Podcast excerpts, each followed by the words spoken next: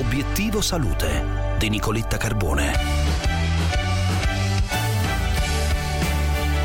Presentato stamattina in remoto il nuovo rapporto dell'Osservatorio nazionale sulla salute nelle regioni italiane che scatta una fotografia della risposta del nostro paese durante l'emergenza Covid dal punto di vista sanitario, sociale ed economico. A obiettivo salute il commento del professor Walter Ricciardi, professore di igiene generale applicata all'Università Cattolica e direttore dell'Osservatorio. Professor Ricciardi, buongiorno e bentornato.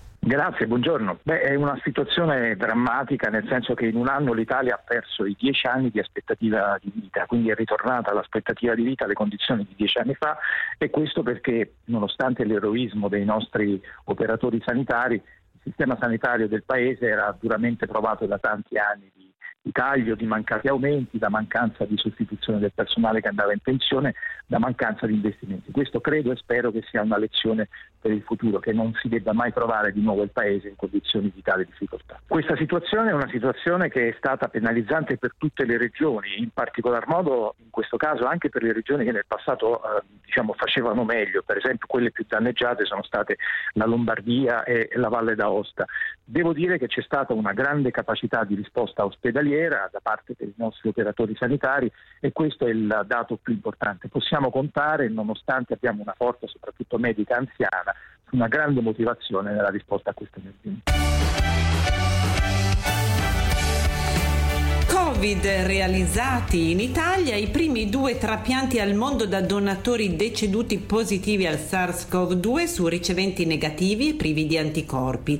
In entrambi i casi i pazienti hanno ricevuto un nuovo cuore e nessuno dei due ha contratto il Covid-19 dopo il trapianto. A obiettivo salute il commento del direttore del Centro Nazionale Trapianti, Massimo Cardillo. Buongiorno. Buongiorno, buongiorno a voi e a tutti gli ascoltatori. È davvero una bella notizia eh, per i pazienti ovviamente e per tutta la rete trapianti italiana che ha dimostrato ancora una volta di essere estremamente performante eh, nonostante la pandemia. Questo è un protocollo tutto italiano, primo nel mondo, che ci ha consentito di dimostrare che gli organi dei donatori positivi al Covid in determinate circostanze, in determinati pazienti, possono essere utilizzati con sicurezza.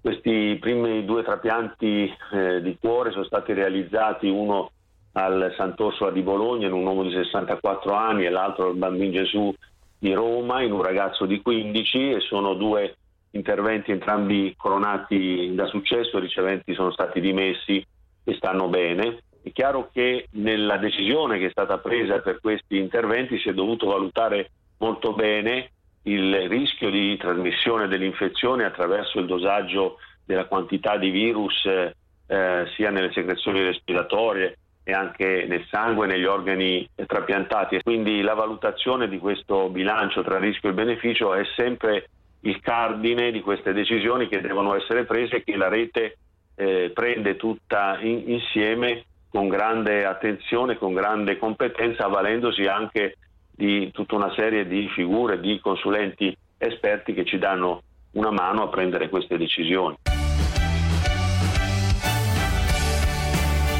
Bene, per oggi è tutto. Tra poco vi aspetto sulla pagina Facebook di Obiettivo Salute di Radio 24 insieme a me il professor Mario Clerici, docente di immunologia all'Università Statale di Milano.